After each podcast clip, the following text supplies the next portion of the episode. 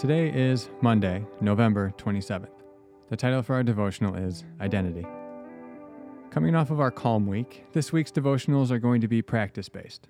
I've heard it said that writing produces clarity. Most of us don't often have to talk or write about the topics that we talked about in this campaign, therefore, they can easily remain fuzzy concepts in our mind. This leaves us with a lack of appreciation for the irresistible nature of the gospel and leaves us stumbling with the proper words to say in conversation when these topics actually come up.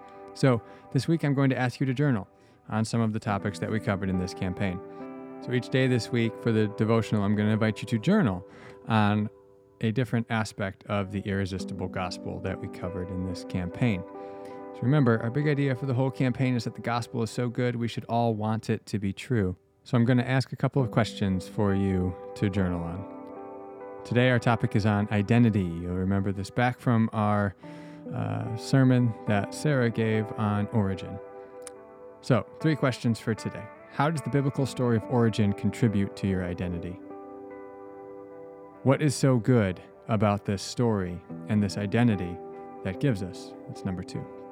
And number three, why is this identity in the story of the gospel better than any of the alternatives? So take some time today to think and journal on these questions. Again, this will help produce clarity on these concepts that can often be fuzzy, and it'll also help you uh, apply some of these truths to your life and to your situation and your story.